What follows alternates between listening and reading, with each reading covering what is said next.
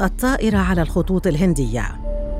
الزمان الثالث والعشرون من يونيو 1985 الرحلات الجوية الهندية. الرحلة رقم 182 خط الرحلة من تورونتو لندن إلى مومباي. تنطلق الرحلة من تورونتو متجهة نحو لندن لتستكمل طريقها إلى مومباي. كانت قد توقفت وقفة روتينية في مونتريال حيث أزال المسؤولون الكنديون ثلاثة طرود مشبوهة. ولكن وعلى بعد 54 دقيقة من وجهتها المقررة في لندن حصل ما لم يكن في الحسبان. فجأة وفي لحظة غير منتظرة انفجرت الطائرة دون سابق إنذار في الجو فوق البحر قبالة ساحل إيرلندا.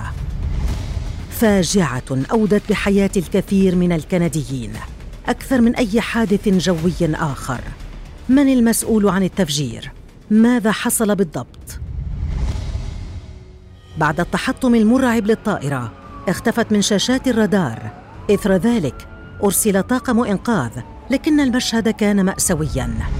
لم يعثر على أي ناج بل فقط على الجثث الهامدة. ما من مصدر حياة يبث ولو أملاً صغيراً في أنفس المنقذين الذين انتشلوا 131 جثة من المياه. المشتبه بهم الأوائل حسب مسؤولي الخطوط الجوية مجموعة من المتطرفين السيخ. اشتبه أن يكونوا قد زرعوا قنبلة على متن الطائرة. كانت الهند ابتداء من عام 82 تطالب كندا بتسليم إرهابي متهم بست تهم بالقتل وهو تالويندر سينغ بارمار للسلطات الهندية فيما رفضت كندا ذاك الطلب وفيما ظل غموض يسيطر على قضية انفجار الطائرة طيلة خمسة أشهر. اعتقلت السلطات الكندية اثنين من المشتبه بهم السيخ. أولهما بارمار الذي بحسب اعتقاد الشرطة الكندية هو العقل المدبر للهجوم والآخر إندرجيت سينغ ريات وهو سيخي مقيم في فانكوفر الكندية. لكن التهم الموجهة ضد بارمار أسقطت فيما بعد وانتهى به الأمر مقتولا على يد الشرطة الهندية. أما بالنسبة لسينغ ريات اعترف بأنه مذنب بالقتل غير العمدي فيما يتعلق بتفجير طائرة الرحلة فحكم عليه بالسجن خمس سنوات سنة 2003 علما أنه كان محكوما بالسجن لعشر سنوات بعد مشاركته في صنع قنبلة قتلت اثنين من حاملي الأمتعة في مطار ناريتا الياباني في عام 2006 عينت لجنة كندية لإجراء تحقيق في قصف رحلة الهند لمعرفة سبب وفاة الركاب. أجري تشريح للجثث المستخرجة من البحر، والخبر المؤلم كان أن معظم الركاب لفظوا آخر أنفاسهم في الهواء قبل تحولهم إلى أجساد بلا روح وسقوطهم إلى قعر الماء. بعد التشريح، راحت اللجنة تبحث عن الصناديق السوداء للطائرة. سجلت محادثات لقمرة القيادة ومعلومات أخرى حول الرحلة. ما اكتشفوه كان مفاجأة بالفعل.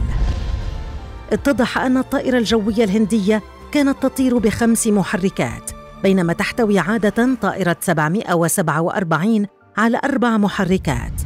تمكنت اللجنة أخيرا في عام 2010 من إصدار تقرير مؤلف من خمس مجلدات خلصت فيه إلى أن الكارثة المؤلمة نتجت عن سلسلة متتالية من الأخطاء كانت أهمها وأكثرها غرابة إرسال حقيبة إلى وجهة معينة دون أن يرافقها الراكب. اتضح أن الحقيبة التي حملت القنبلة هي المسؤولة الأولى والكبرى في إنهاء حياة أكثر من 300 روح بريئة. واليوم بعد مرور أكثر من عشرين عاما على الفاجعة لا تزال أسئلة كثيرة متروكة بلا أي جواب. من قام بتفتيش الحقائب؟ من ساعد على تركيب القنبلة؟ من اشترى التذاكر؟ بغض النظر عما توصل إليه المحققون أو لم يتمكنوا من التوصل إليه تبقى الحقيقة واحدة. 329 شخصا قتلوا في لحظة.